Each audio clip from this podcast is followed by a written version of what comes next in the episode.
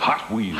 Real fast. Cars and trucks each sold separately. Some cars not for use with some sets. Hot Wheels from Mattel. Hey guys, welcome to Overcrest. In case you haven't noticed, this episode is about Hot Wheels, and that commercial existed when I was a kid, and it is awesome. Wow, that Uh, is quite a commercial. Did you have uh, Hot Wheels when you were a kid? of Jake? course, I still, I believe, have just about all of my Hot Wheels downstairs in the basement somewhere. Do you have a favorite?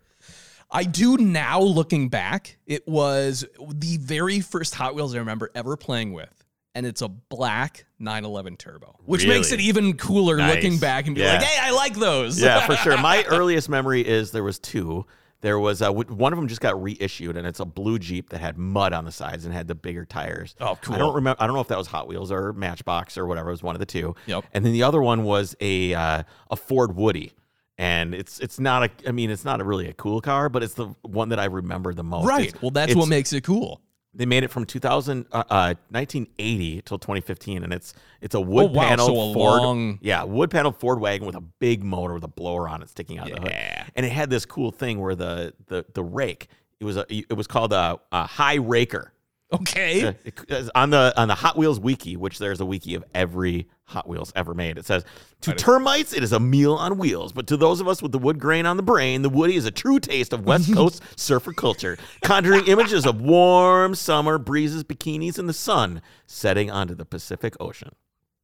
That's It's impressive. definitely conjures up some sort of image. Th- This is, uh, and then it goes on to say this casting was first released into the lineup in 1980 as a high raker. This was a special series that allowed the rear axle to change its height when pulled down, changing the angle of how the vehicle sits, giving it a raked hot rod appearance. Only the very first release of the 40s Woodies had smooth side panels. All other versions released afterwards have a wood grain texture to the side panels, and that's the one that I have is the wood Yeah. grain panel. But it had Um, the the raker rear end. Uh, yes, yes, cool. and I still have it, and the kids play with it, and they move it around and stuff like that. It's it's lasted all these years. It's really really cool. I also had uh I had Micro Machines. Oh, I had some too. Do you remember the guy from Micro Machines? no. I'm gonna see if you remember him. I'm gonna play you a clip. I'm the Micro Machine Man, and I'm waiting to be launched out of the cannon. But first, let me tell you about another launcher. The Micro Machine's Power Launcher. With super storage for two unbelievably ultra-fast Micro Machines. Simply strap it to your wrist, roll out the roadway ramp, pull back the power loader, then let her rip. The totally terrific Micro Machine's Power Launcher. The only way to launch it. What? Terrific ultra-fast Micro Machines from Galoob. And remember, if it doesn't say Micro Machines, it's not the real thing. Ah! Wait, was it was that actually just Joel Fetter? No, but that was the guy. He would, I do every not Machine- remember that don't at that? all. I remember- No. the Micro Machines were rad. Also, I'm gonna play you another clip. This Oh, is jeez. This was one of my most. I got this for uh, my birthday Okay. from my dad, and this was one of the coolest things ever. Really? You are controlling the fastest train in the world, the most revolutionary machine on tracks, the incredible Super Turbo Train. So fast it travels in scale, beyond the speed of sound. So powerful, it can do what no other train can do. Race up a wall, defying gravity. Now the ultimate. You streak upside down through the giant loop. You turn out the lights and you're in night glow, streamlining the darkness. Take control of the fastest train in the world. Super Turbo Train, new from Tyco, of course. So those Well, are okay, I want one of those now. Whatever that, whatever that thing I is. immediately went on eBay to try it. They're like, it's two hundred and fifty dollars now. Two hundred and fifty dollars for that set. Anyway, so those are the three things that I played with, with when I was a kid. Yeah. the turbo train, the little trigger thing on the electric uh, tracks, Sure. and right. then I had the micro machines. Then I had the Hot Wheels, and yeah. they had these orange tracks. Oh yeah. And I don't know, I don't remember ever getting them, but they had these like uh, The dark connector pieces. Yeah, but they were dark red. okay. and they- I remember like blue and Okay. I'm, white. I'm a little older than you, so they're Yeah. probably different. So, and, and they would stick together. Yeah. And you could make, then they were flexible. Yeah, So you could course. make, everybody's like, yeah, yeah, what are you talking about? I know exactly what you mean. I had these. But anyway, so what we would do is we would, I had a dresser And we would stick it in the top of the dresser, shut the drawer on the dresser, and Yep. then have a ramp all the way down in the bedroom. Right. And that's the way that you would do it. And we would And then you got to go downstairs and try to loop it around the all stairs. over the place. Yeah. All over. You'd take the tracks outside and you Oh, put them, yeah. and you'd have them go in dirt, and then you'd have them run over ants. You'd put like ants on the track and not- run over them. not do oh, ant yeah. murder. We Nope. put them. We put them. We wait. we- my- This my- explains so much, Chris. Yes. So we would put the track right next to an ant house, and whenever they would start walking over the track, we'd let the cars go, and then we'd run over the poor little, the poor little ants. Anyway, so um, before we get into our interview with Dima, who is the design manager at Hot Wheels, and He been- has probably the coolest job It in the is world. the coolest I job really ever. want Dima's job. Yeah, he is. is- the chief designer, or not chief, but the design manager. at the Hot Wheels core team, and it's it's it's a killer job, and he's got a killer history, and it's and it's a great interview. We also have Luke, who is a uh, Hot Wheels uh, customizer, Right. coming on the podcast right after Dima. So it's it's packed with Hot Wheels today. Uh, we got a customizer, and we got the guy that's in charge of designing all the Hot Wheels. Killer, uh, killer interviews. We hope you guys really enjoy it. Before we get to that, what have you got for us? Yeah, let's take a moment to talk about our sponsor, Petrolbox. Petrolbox is a monthly subscription service specifically made for the automotive enthusiast. Each month, they carefully select items including tools, detailing supplies, apparel, garage gear, stickers, publications. I think they've easily put some Hot Wheels in past boxes. Have they? I believe so. Uh, they actually send got a- all of that. I got a flask this time. I did too. It was so cool. It's the a little flask. jerry can flask. It's- You're never going to use that, My but wife, I will. My wife took it immediately. yeah, she's all over that. There was some really cool stuff Yeah, this I've last some, month. gotten some cool shirts lately. It's, Yep. it's been good. It's been good. It's good. really cool stuff. It's kind of like the latest and greatest new stuff in the industry. They pack it up, send it right there to your doorstep every single month. There's two different levels to choose from. The Petrolbox Basic is Do you 20 remember- bucks a month. Do you remember when a package used to came, come in the mail and you didn't know what it is and you were excited to open it? Oh, so excited. It do- it's not that way- you know with what? Amazon, you know what's I was going to say, we've gotten spoiled. Yeah. Because, first of all, you get a heck of a lot more packages today than you ever did growing up. I'm always up. excited to see the Petrolbox because I don't know what's in there, and it's That's what's cool Yeah, it. It's always good. Yep. Uh, they also have the Petrolbox Premium, which gives you even more gear for $39.95 a month. Don't forget that if you use the code OVERCREST, you get $6 off your first order. So head to mypetrolbox.com and check them out today. All right, here's our interview with Dima, the design manager at the Hot Wheels core team. Hope you guys enjoy it. We'll see you on the other side. Dima, thank you so much for coming on the podcast. I'm I'm so glad that you're here with us to talk about, you know, something that has been close to my heart for ever since I can remember being a little boy. I remember the I remember uh, one of my earliest memories is with a Hot Wheels with with a cast die Same cast with car. me. And uh, I'm I'm really happy you're here to talk to us about it. Well, thank you guys for having me on your podcast. It's li- literally a pleasure, and, and it's always fun to share, um, you know, insights of uh, our industry with with fans. Before we get into Hot Wheels, I need to know what does a Hot Wheels designer? Now you're the you're the manager of the design team. Um, what do you drive? What's in your garage? That's that's important. We got to know. Well, I'm I'm a 90s kid, so I stuck in 90s. Um, I have a 90s Land Rover Defender and uh, you know, last of air cooled Porsches. Oh, All right. All right. So what do what do you drive daily? Uh, the, exactly, those are the two daily drivers. Well, actually, one of them. Um, I used to have. Uh, I'm very passionate about electric cars, and I used to have a Fiat 500, and I absolutely loved it. Uh, so uh, lease expired, and then I couldn't make a decision. So now uh, I literally, well, nowadays I don't drive anything uh, since we're working from home. But uh, Porsche was the daily driver for last, I would say, probably since uh, nine, uh, maybe 08, 09. I think 08. So that's amazing. as a lover of electric cars, does anything excite you right now? That's that's out and about. Anything that you'd want to drive instead of the 911? Or are you thinking of? Do you like the Taycan? Do you are you looking at maybe a, a retrofit of an electric motor into an air cooled car? Does that do anything for you? you guys strike in literally a, a, an area where I can literally talk for hours. Um, That's all right. We got plenty of time. it, it is it, it is an exciting uh, time we're living in. Um, you know, uh, obviously the electric cars are bringing such a new uh, phase of, of automotive industry, and you know, we, you know, it, it's introducing completely new world uh, of performance. And it's unfortunate because you know, for a while, I, I, I literally thought that you know my car is somewhat fast, right? It's it's 90s car, so it has some kind of performance, um, but it's literally it is dwarfed by you know electric cars. Um, Yeah. But yes, it does it does have characteristics that uh, electric cars don't do, and and and it seems to me that maybe electric cars will eventually become sort of. Uh, I don't want to offend anybody in the, like you know any OEMs because we are partners with all of them, but they sort of become a, a tool, right? And that's that's why uh, I, I, almost like a house appliance. Um, I had my Fiat 500, and let me tell you, this was probably the most absolute uh, uh, best EV that's that's you know out there, right? Uh, look, it's not the most sophisticated, don't, don't, sophisticated. Don't get me wrong, but it is um, it is a tool, right? Uh, and you know we are as as for daily driving to commute from uh, home to work, it, it does work perfectly. You know, it's small, it's nimble. I never had issues parking it because it fits anywhere. Uh, it's it, it's quite fast for what it is. Well, And, think you know, about this. Like when I look at my 72 911 in stock form, or even Jake, Jake has a 70 911, and you know because it says 70 911 on the license on the license plate, but it's a 911T, Yeah. which would have had like 120, 130 horsepower, and as a sports car, right? And now if you go out and drive around, this dude, there's a guy with a 2002 uh, Accord V6 that will blow your doors off. It'll probably do better on the skid pad, probably brake faster. I mean, and progress get better gas mileage. get better gas mileage, and it's got Bluetooth and everything else. So yeah, I mean, there's it just depends on on what you're after for for the goal of the vehicle that you're in. Exactly. And a lot of us, car guys, obviously, when this podcast, it is we're looking for that that you know that that visceral experience, right? That I, I'll I'll be honest with you. When I got in my car, when I get in my car in either of them, that that smell of the funky '90s smell, and it's a mixture of you know old plastics, uh, oils, and you know brake fluid.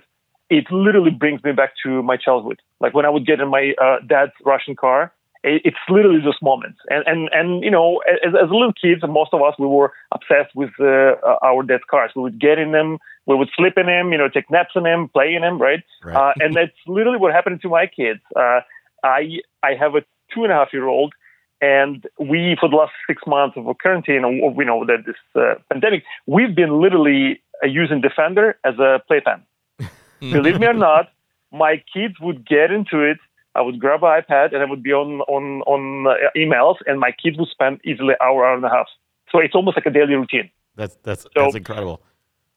So Yeah. where, where did when, where were you a kid? So obviously you're not from here. We can tell just by by listening to your to your diction. But where did you grow up? Oh, really? I thought I don't have accent. You know, I usually act- use.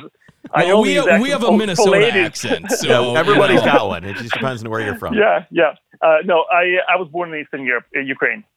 Okay. So what was you know what kind of toys did you have when you were growing up as a little boy? Did you have cars? I mean, if you grew up, that's kind of if you grew up at uh, I don't want to date you too much, but if you grew up in the '80s, early '90s, I mean, you were talking kind of into the Cold War type of era. Maybe things weren't super prosperous. Absolutely. What what was it like?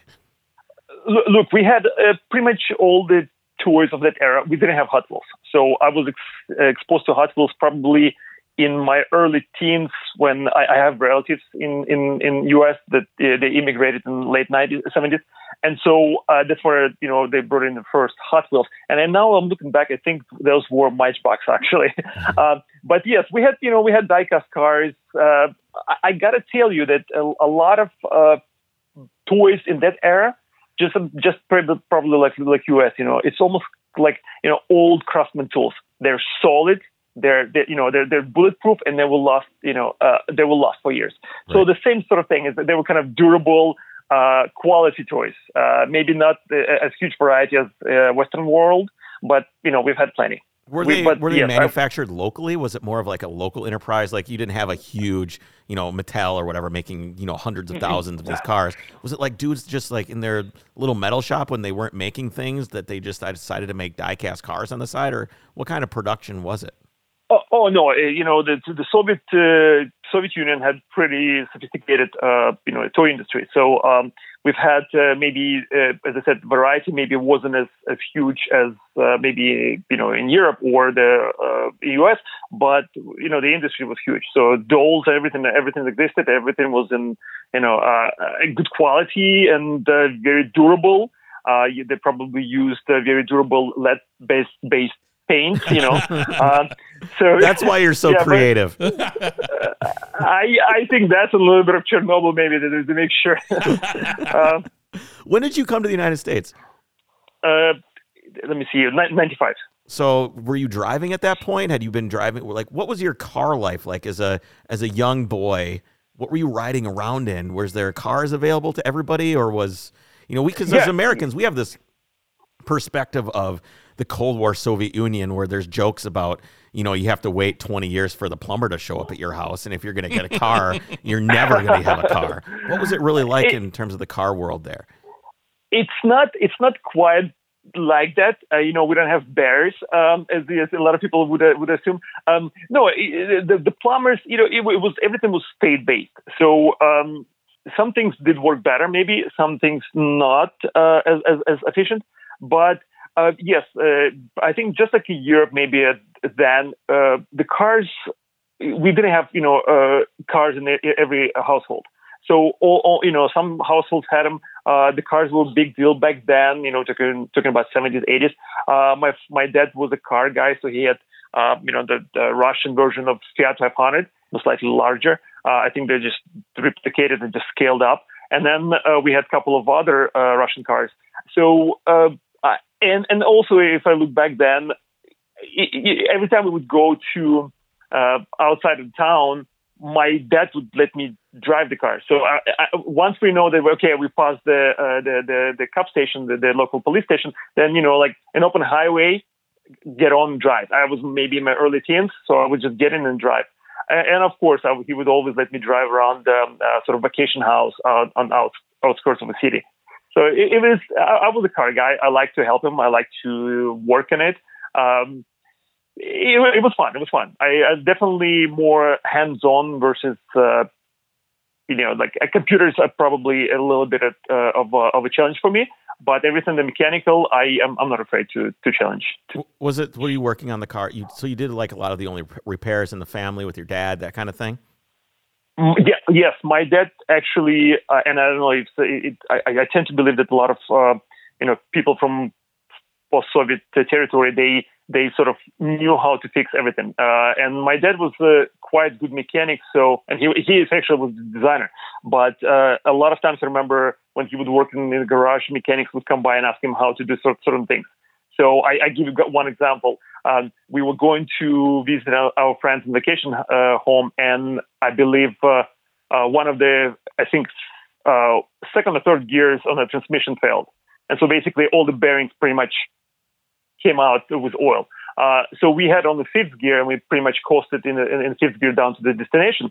But then, uh, in a in a typical 80s, uh, 90s, 70s rally style, we flipped the car almost on the side. He took out transmission.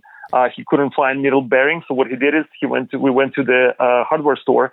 He picked up the nails that were matching the needles inside the bearing. Uh, I filed them, we cut them, we we placed them in, and then we drove like that for the next uh, two weeks until You guys made your own service. needle bearings? Uh, he he replaced the needles in the bearing, just just you know basically put nails. It's you know, and, and and so it worked. Um, I I remember my very first experience when I came to States. It was '95. I picked up uh, my very first car was the uh, '83 Nissan Maxima station wagon. I think it was back then it was still called Datsun because well, I think one one of the badges was Datsun, another was was Nissan. Um, I love that car. I still think like I, I, I want to get it because it's one of those things. It's my first experience in US. I'm I'm 20, and then here I I, I owe this. Uh, very meticulously maintained uh, 83 Maxima station wagon. It was nothing fancy, but I made it sort of like a little bit hot rodded. Um, and so I imagine coming after- like was it was it kind of like you know when you, have this old picture of um, Nikita Khrushchev and he's looking Yeah. at the at the grocery store in the United States Uh-huh. when he came to visit Reagan. I don't know if you've ever seen this photo, but he's I- I- standing I there. think it's in. Yeah, and there's food everywhere, and he was like blown away by the amount of food that was everywhere. And maybe that's propaganda. I have no idea. Probably is a little bit of propaganda. But Yes, yes, as a car guy, sense, yes. did you come here and go, holy shit, look at all these cars. They're everywhere. There's like Nissans and Chevys and Fords and Datsuns and Toyotas and everything. Was it just overwhelming?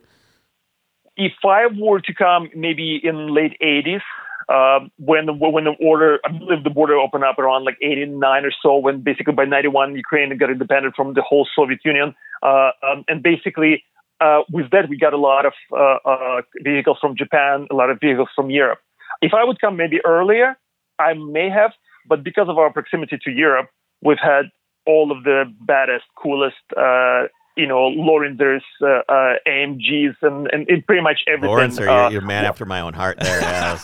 now we're What? talking. Some of that stuff yeah, you great. probably saw the stuff that we didn't even get here. Yeah. What, whatever the trend is right now with the, you know, with the, and it's very JDM, but whatever the trend right now with the 90s, uh, you know, the, the BMWs and Mercedes, we had those cars, you know, everywhere, and, and those were like top notch. Those um, are so cool. I love that stuff. They- yes, yes. So yes, I, we we had a quite good exposure to a lot of JDM product, obviously. Where's the of great Lorinser Hot coming from. Wheels? Come on, we're that's like the S class, like a like a like a uh, you know that just a 380 SC with the Lorinser body kit. Let's do it. Let's get it done. I know there. Look, the, the challenge for us, literally, there because there's so many cool cars, Oh right? man, thank But goodness. obvi- right? obviously, obviously, yes, of course. But obviously, there you know the licensing obligations because we are licensed. Uh, we have you know we are licensed partner with pretty much everyone. Everyone. right. So you know we have to do certain amount of each and cool. So so there is always a challenge. We're always pulling and pushing and arm wrestling and, and you know fighting sometimes which car to put in. Right. Um, because there's so many cool things, obviously. Uh, so, yeah, it, it's it's it's it's a fun problem to have, but there's literally not enough time, not enough uh, castings, not enough uh, to to do all the cool things. So w- when you came here in the United States in the in the 90s, did you know you were going to work at Hot Wheels? Did you come here for college, or what was the what was what was that time? Uh, when I came, I came to uh, reunite with my family because, as I mentioned, my uncle came with his family earlier. Um, and so uh, basically, when I came in, I knew that I want to be a creative. Um, and uh, basically, I wanted to uh, do some kind of, uh, because my dad came from design background, and I wanted to be a, a designer of sorts. I, I was open for, you know, architecture, exterior, interior product, uh, and just accidentally I get into the world of, uh, you know, automotive world. And that's, uh, that, that led me to uh, Art Center College of Design and so forth. Uh, I had no plan. I, I'm going to say it quietly. Um, I never planned to be in the toy industry. Um, I, I've, I've, I've, I've worked with uh, bigger companies and then, you know, the big product. I'm always fascinated with, you know, uh, big machines and uh, cars and trucks and planes and boats. And I have those in my portfolio. And then just purely by accident, I came, uh, I ran into my buddy who's uh, Julian Mai, who's been uh, working for Mattel at that point for 10 or so years. And then Mattel had an interesting project, uh, more, more of entertainment. Um, and uh, my six year span with the, uh, one of the EV startups then just finished. And so I decided, well, let, let, let's try, let's see how it goes. And that's, that's how I became part of Mattel's family. I think if you would have planned yourself to have your dream job at six years old, it would probably be doing what you're doing right now. Almost any six year old boy would love to be doing what you're doing. I you gotta tell you, I think a lot of six year olds draw cars. I remember I was drawing cars and I was obsessed with trucks, and I still am. Uh, I find the, the 18 wheelers, uh, especially you know, there's such a huge variety of 18 wheelers uh, cab overs in in Europe. Uh, they're the most coolest. I think the the uh, the Magnum Renault is probably the coolest, the baddest semi out there ever. Right? They race the think things I- in Europe, the cab overs. It's it, it's awesome.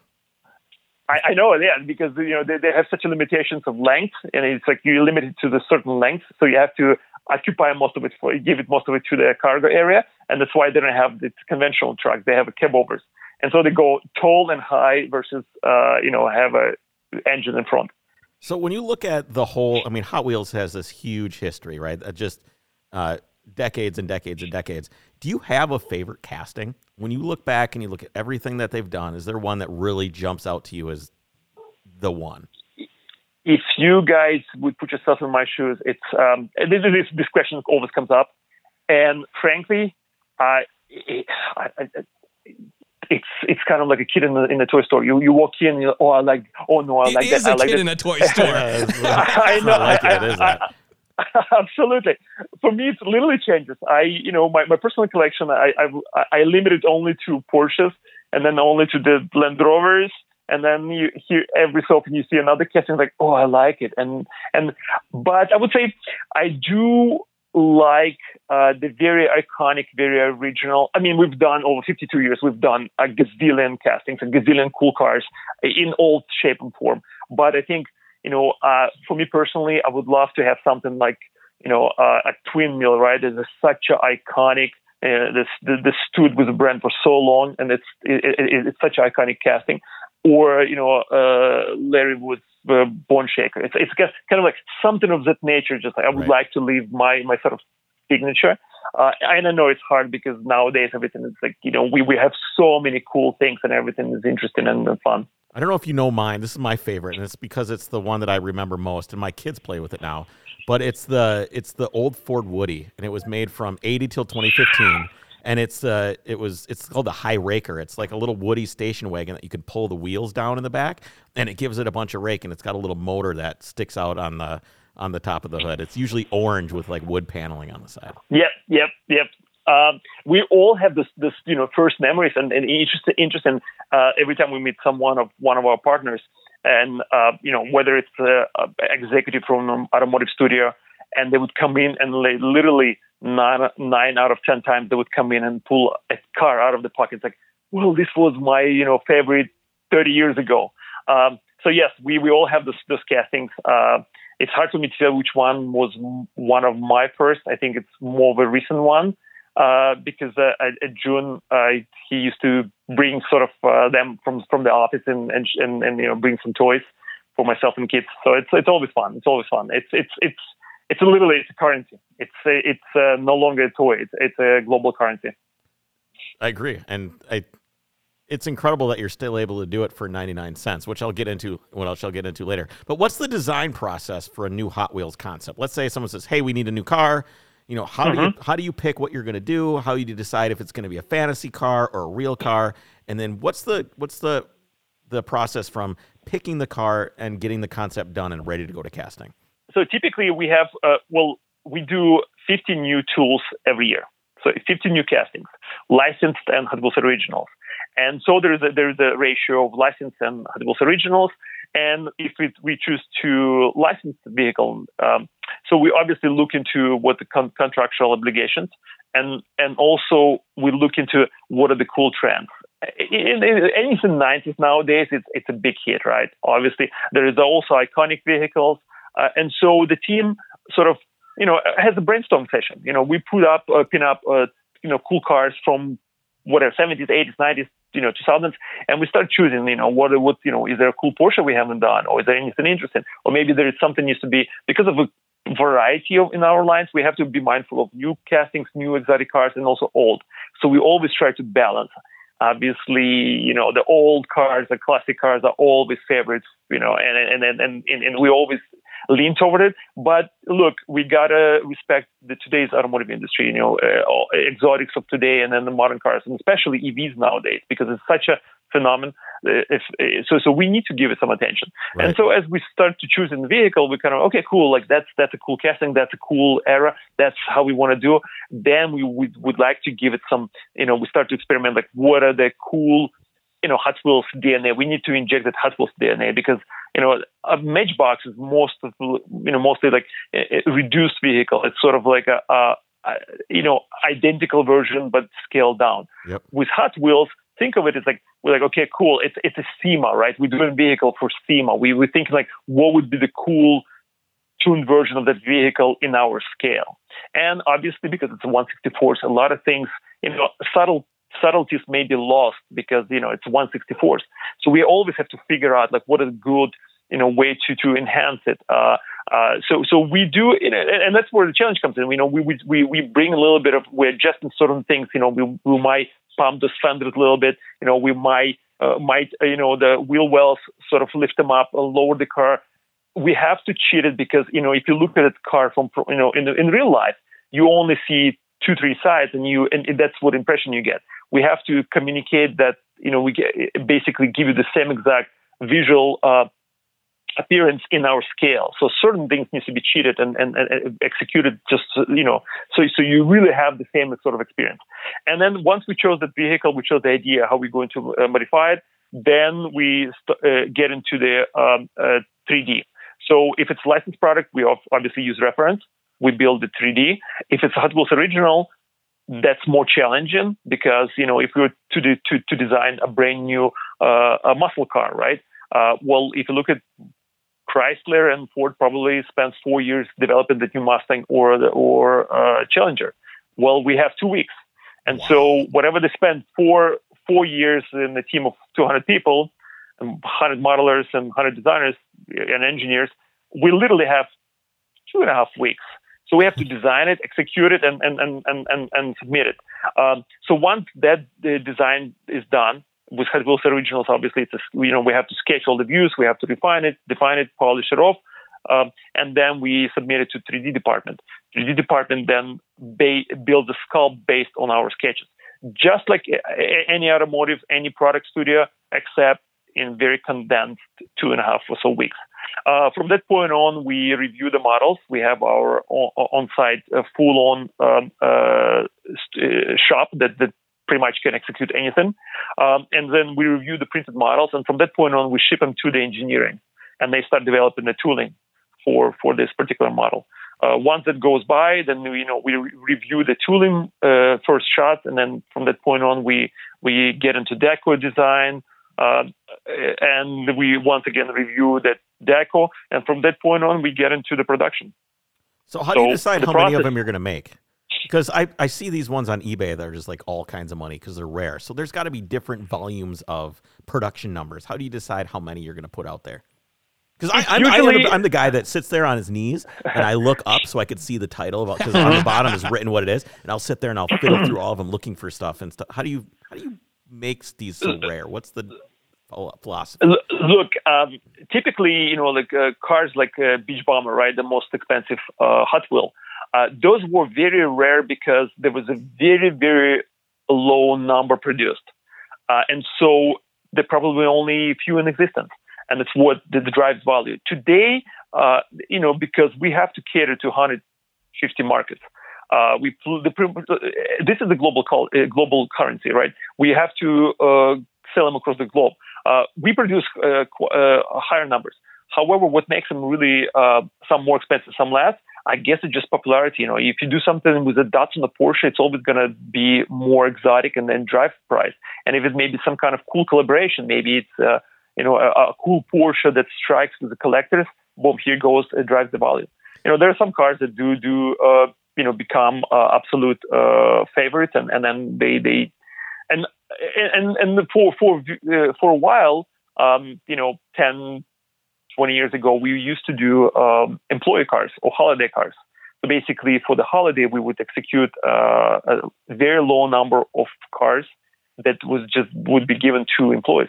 Uh, those are highly desirable by uh, collectors because there's such a low numbers. So what's harder, designing an actual car or the the fantasy cars? Because you have the ones that look like real cars, and then you have ones that look like fantasy cars. And on that note, I think what's really interesting is you have, you know, my kids love the fantasy cars because they look wild, right? They look wild. They look, uh, um, they look you know terrifying in some cases. Some of them are you know you know like scary cars, and they really really love the fantasy aspect of it. And then you have the real cars, and those just you know they look normal or whatever. Is either one of those harder to to design?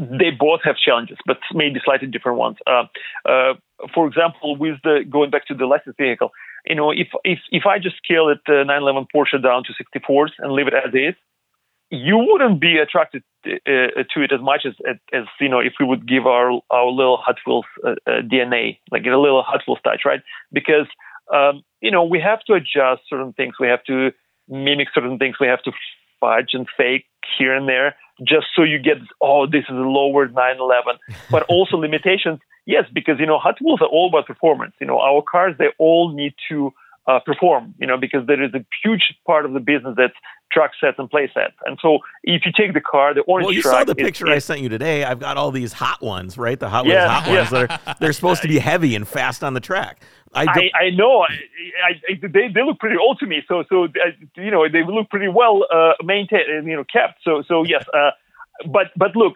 old, yes, old cars were heavier, and that's you know this is the question. It's like, well, how we how do we stay with the one dollar? Um, we used to make cars. The original cars used to be a die-cast, die-cast, right? Obviously, for various reasons, we still have those in premium lines. We have die-cast, die-cast. But the basic adult, basic dollar line, there is a die-cast body most of the time, and then ABS chassis, uh, or vice versa. You know, if you need to really go for performance, uh, then we, we go tend to go with the die-cast chassis.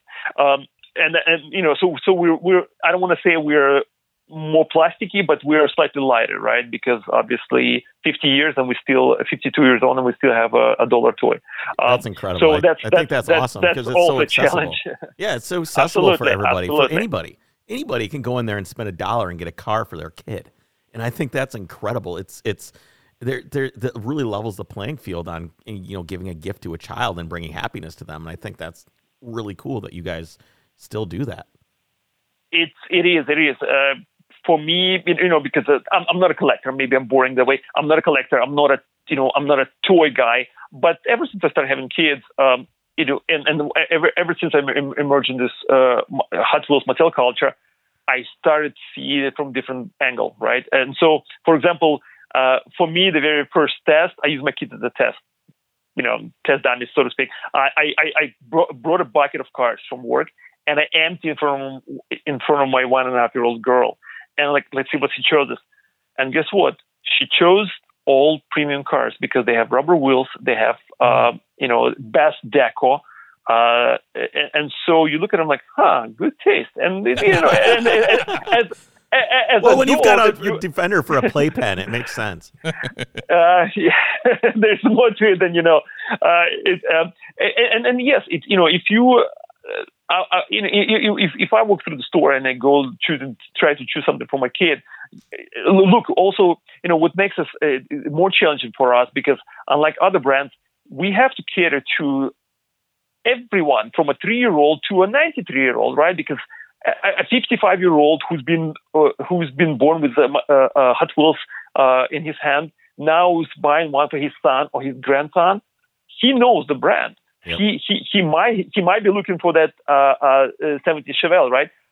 And a new kid might be looking for the Tesla. So we have to literally cater for all. And then you know how many times we hear we go through stores because we always do the checkups. We go through stores and we hear oh, Hot Wheels guys, well, how come you don't have so, so many Camaros lately? Or, well, we've done them for the last 52 years, right? Let's give love somebody else. Or, and vice versa, like, where's JDM product? Where's not enough Porsches? No, we do actually make this Porsche. You just have to find it because uh, people hoarding, guys, people hoarding, you know, like, you think you would come in and say, like, oh, I see uh, 911, I'm just going to buy one. Never going to happen. You see three cool 911s, you're going to get them all, right? Because Yeah. one for you. This is the most interesting I, thing. we buy them All for our my- buddies. Hey, you text a picture of them. Hey, there's two of these. Do you want one? Yeah. Okay, grab me one. And then all of a sudden, I got four of the things to give to all my buddies. the most interesting comment and was it's okay i have to buy three. One for myself one for my kid one to play. I'm like okay Yeah, cool yeah. fair. Yeah, 'cause you And- and I- and I- package. I do the same you know we have them in in in, in, the, in the office but i walk in the store i'm like oh cool. Yeah I, I yeah i just need to have it you know because i might give it to somebody. And yes absolutely. It's it's um it's it's it's it's like a currency. It's like a candy for adults. So um and yes, and it, it, it is a challenge because you know it, we have to literally go come up something with you know whimsical and funky for three year old, and then at the same time something that is attractive attractive for a teenager, and then and, and a toy for a 30, 40 year old, right? That's that's might might be getting one for himself because he's got the same car in his garage. Right. Um, and so yes, th those decos you see them in package sometimes, and you see some something some cool livery, and you walk by like you don't need it because you already have plenty of them. But that one looks cool, and I I don't think I have one, and it's only a dollar. I think I'm gonna have it, right? So yes, that's that's sort of the mentality. So like a candy. the artwork on the box is always incredible too. And I always feel like I wish the artwork, if I could buy it as a poster or have it on a shirt or something like that. Where does the artwork come from that's on the box itself? Well, there, there's a process, right? And you can see that it always changes. Uh, are you talking about artwork on the basic or are you talking about artwork on the premium? Because t- those two different things. You know, if you look at the premium uh, assortment, um, you know, and you can see the uh, small assortment of five cars, there is a whole theme behind it. There is there could, there could be different artists or different uh, design directions or different artistic executions, and literally they do become almost like, uh, as you said, as a poster. Um, there's so many ideas. It just I wish we could, you know, uh, make, you know, bring all of them to life.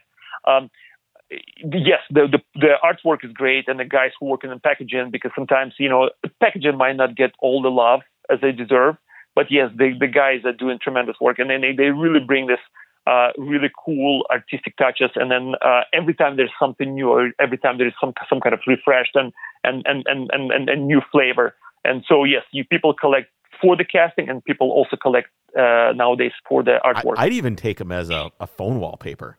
You know, some of these cool drawings that are on there. If they could be a phone wallpaper, I, would be all over that. So, what is your one more question for you, and then I got a couple Mhm. questions from our listeners.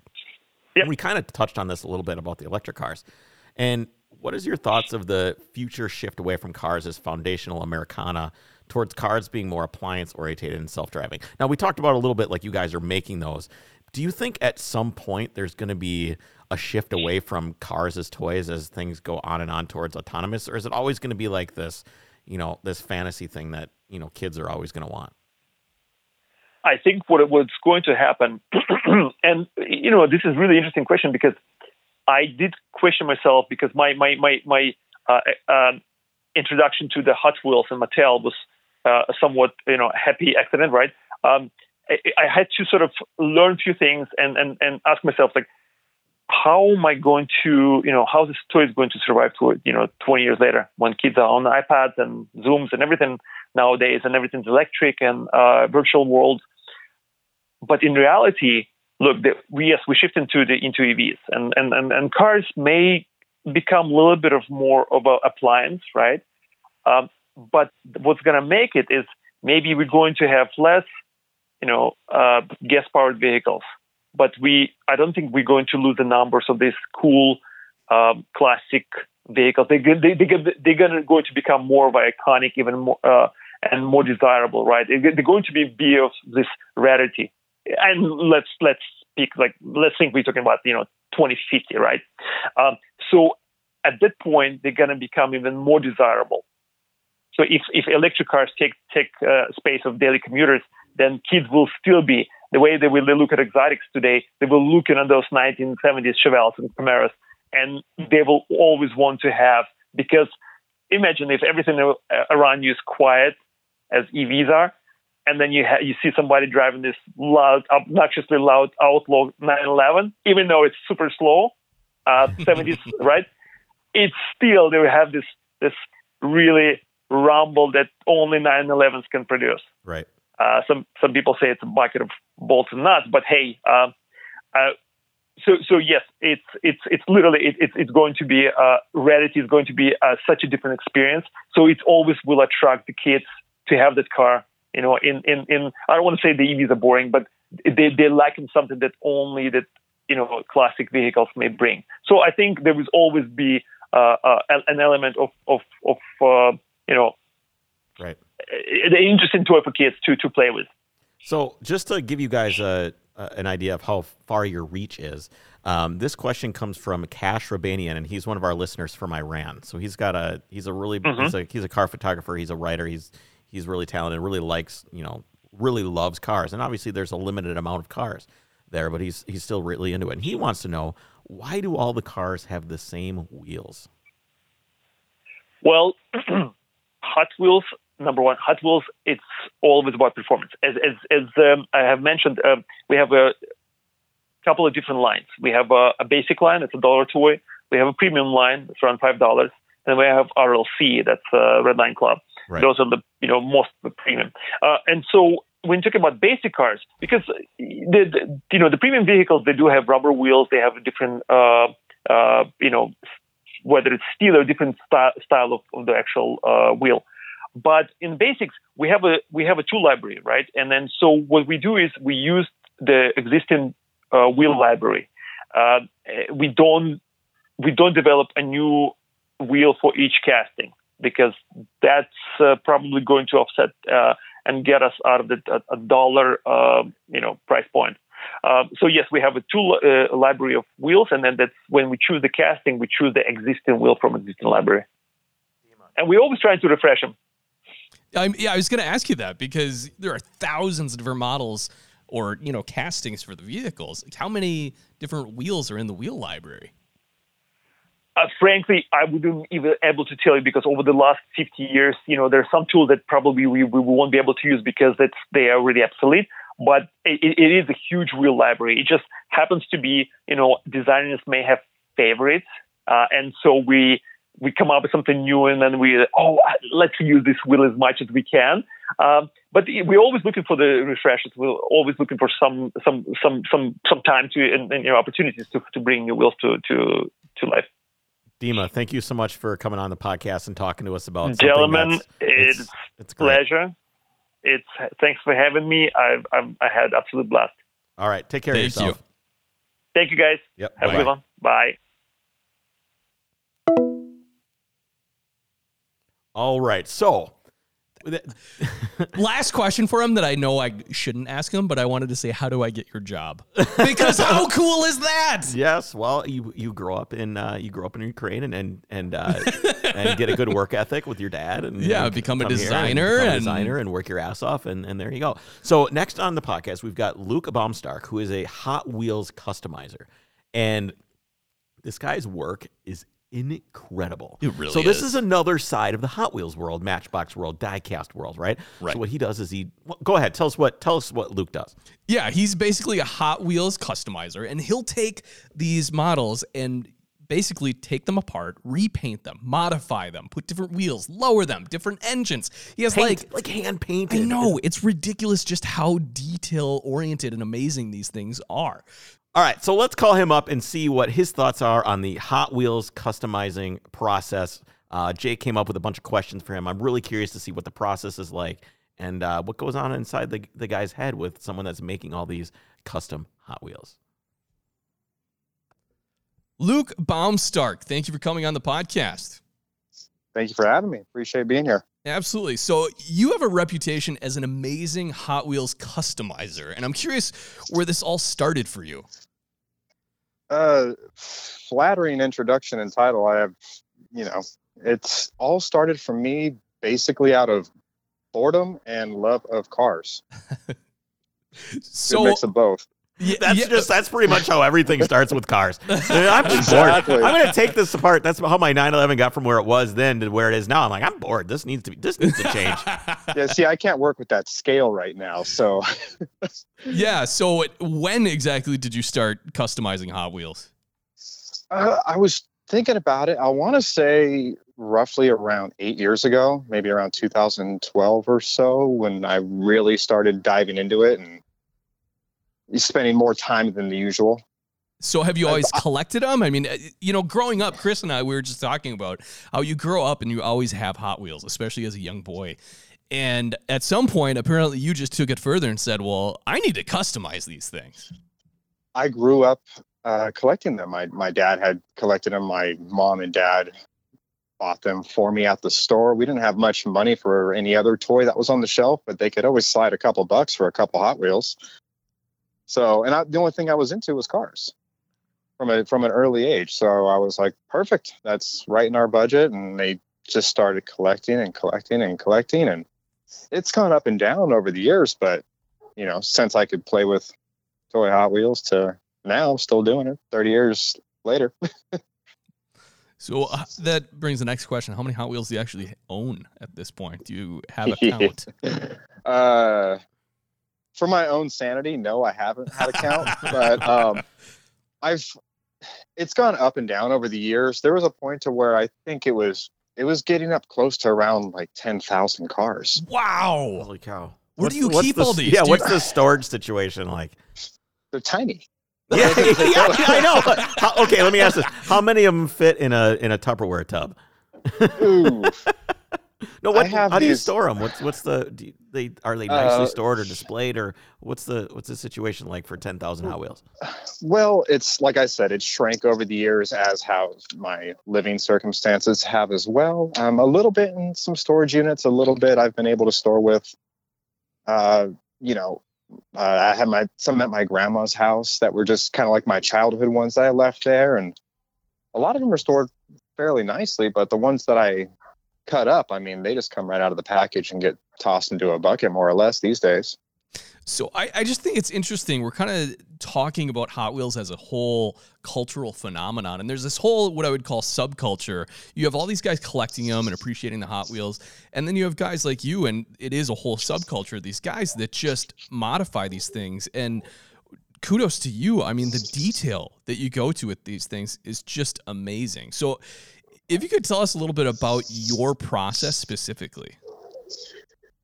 Well, there are so many talented customizers out there, and it seems to be more relevant now with social media really being able to put everything in front of you. And the, I guess everybody has their different process. Mine, what I love about cars is I'm a huge fan of automotive culture.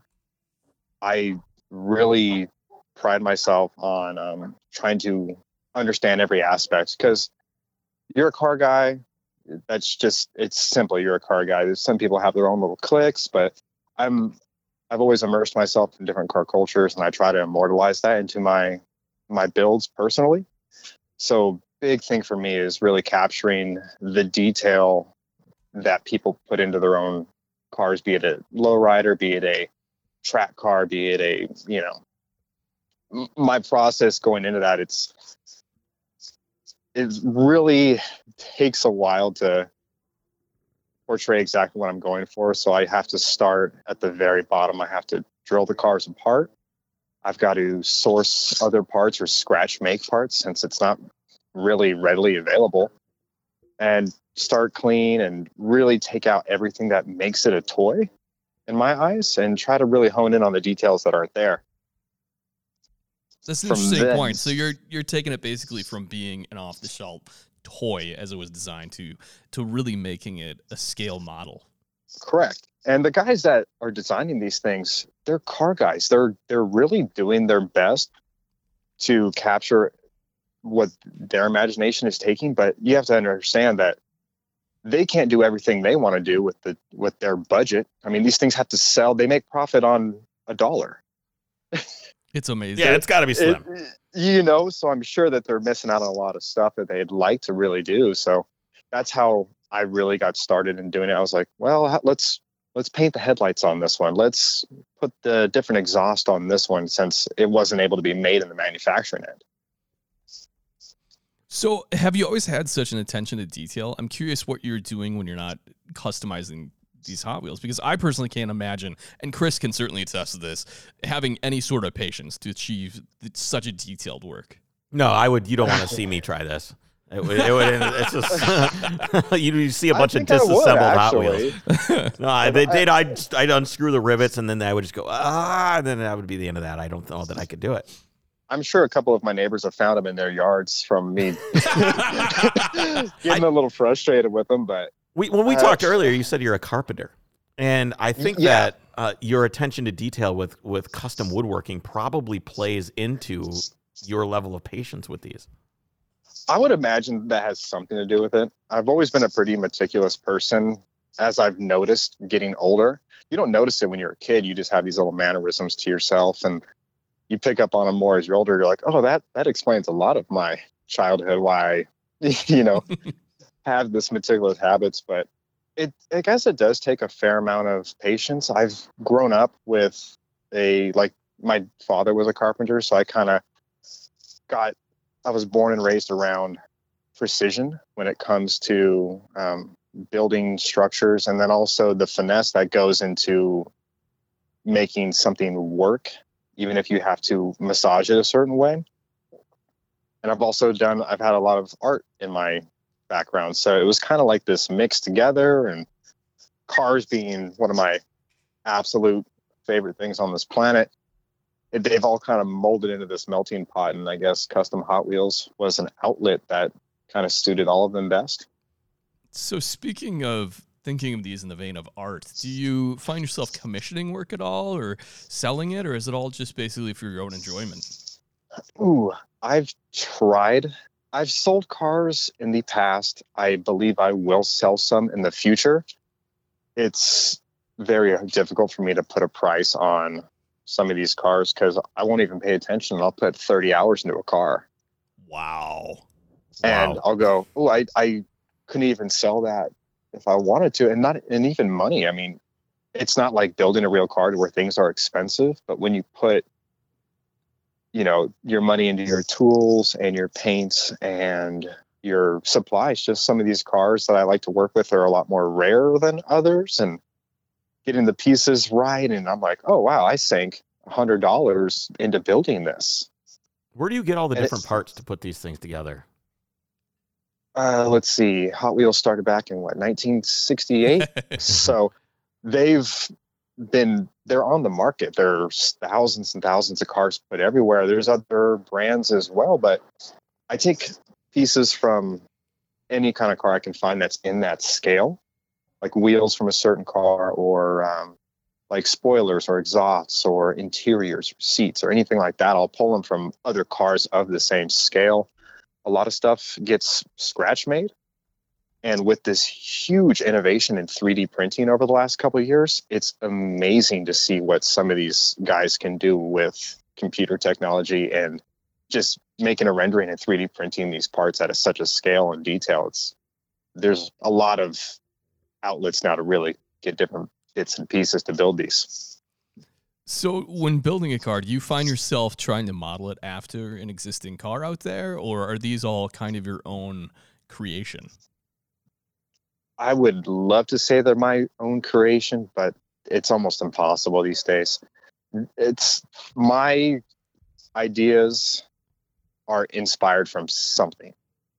I like I said, I'm big on car nostalgia. and I'll ma- find myself making vintage drag cars because I loved, you know, 1950s and 60s drag racing, the gassers. I loved uh, Transamerica race cars. Um, early Japanese imports, air cooled Volkswagens, uh, Porsches as well.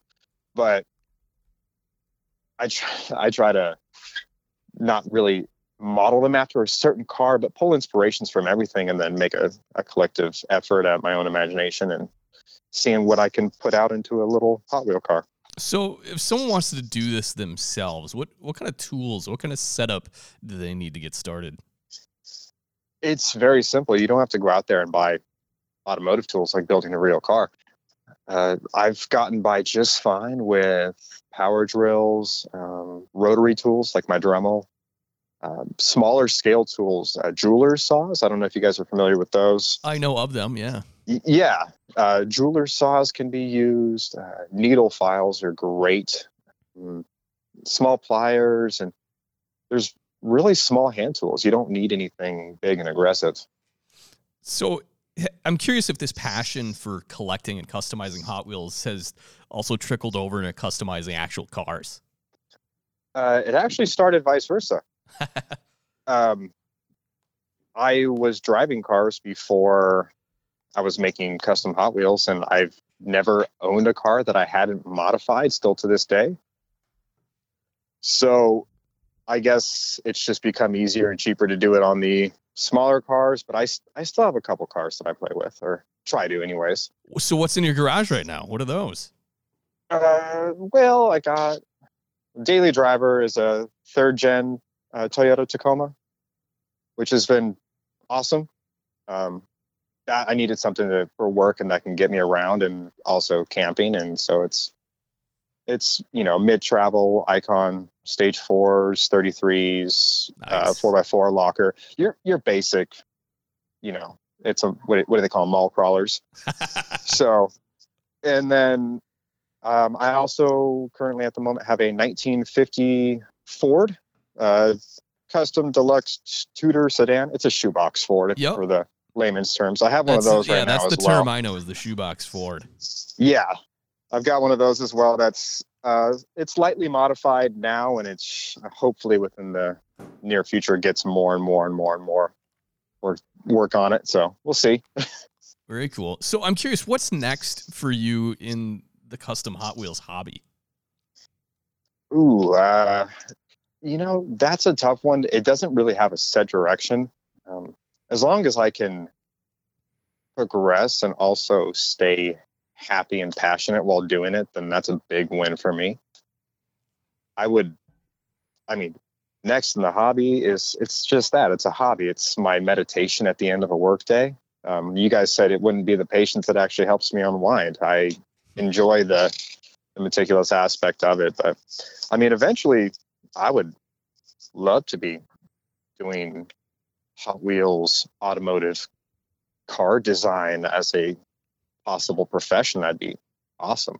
But there's other uh, Well, cogs you, I need you're to just following before up the guy that would be in charge of that on the podcast. he was right before Yes. you, so yeah, I've I've uh, you're speaking of Dimitri. yes. Yeah.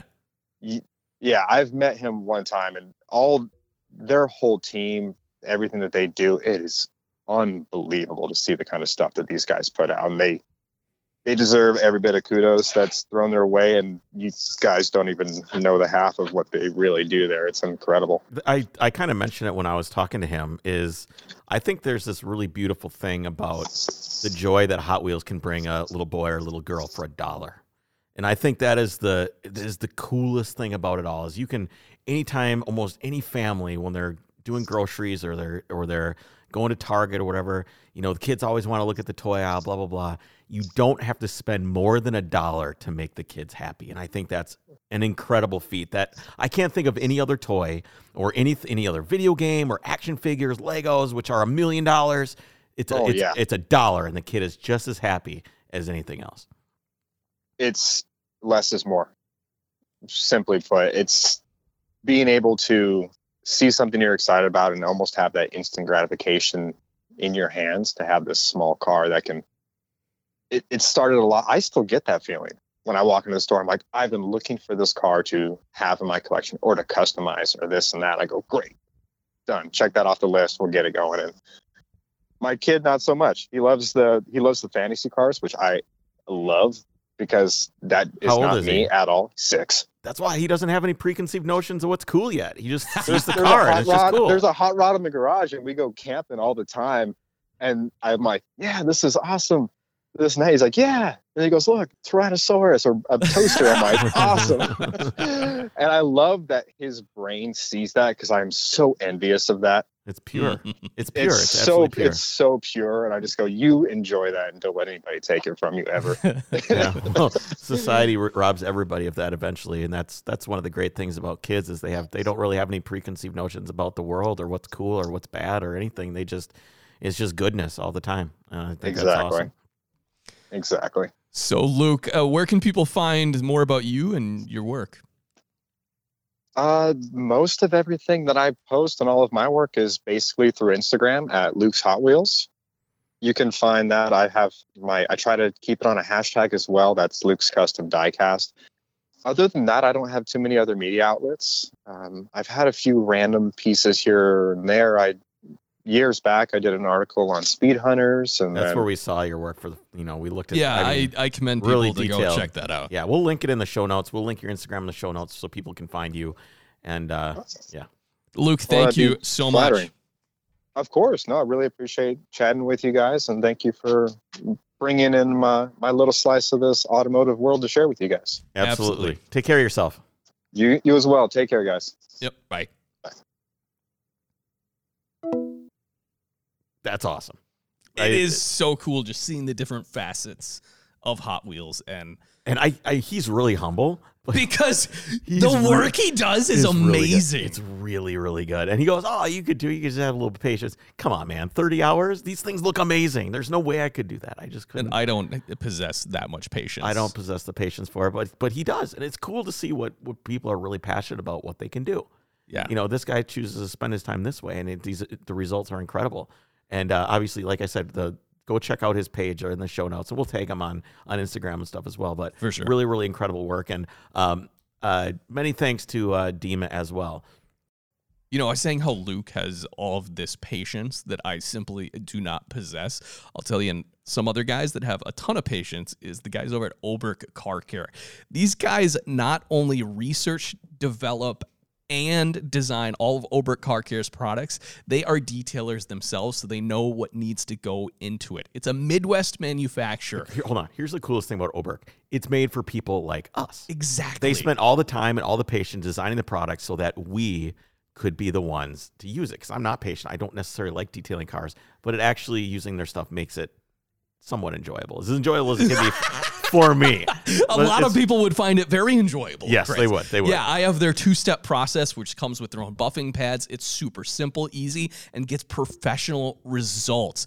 Oberk products are designed to decimate swirls, holograms, and oxidation on your vehicle's paint, and it does certainly that. And right now, Oberk is offering 20% off. That's one fifth off, Chris. Of any order online with the code OVERCREST.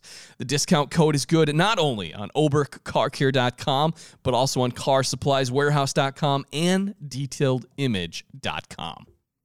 All right. Many thanks to everybody for hanging out with us today. We will see you guys on Friday for another news episode. And then Monday, we have a really, really great interview coming. I'm really excited for it. We'll tell you guys about it on Friday. Until then, take care of yourself. All right, bye. You said take care. That's my tagline. You can Damn do- you, Chris. You Adios, muchachos.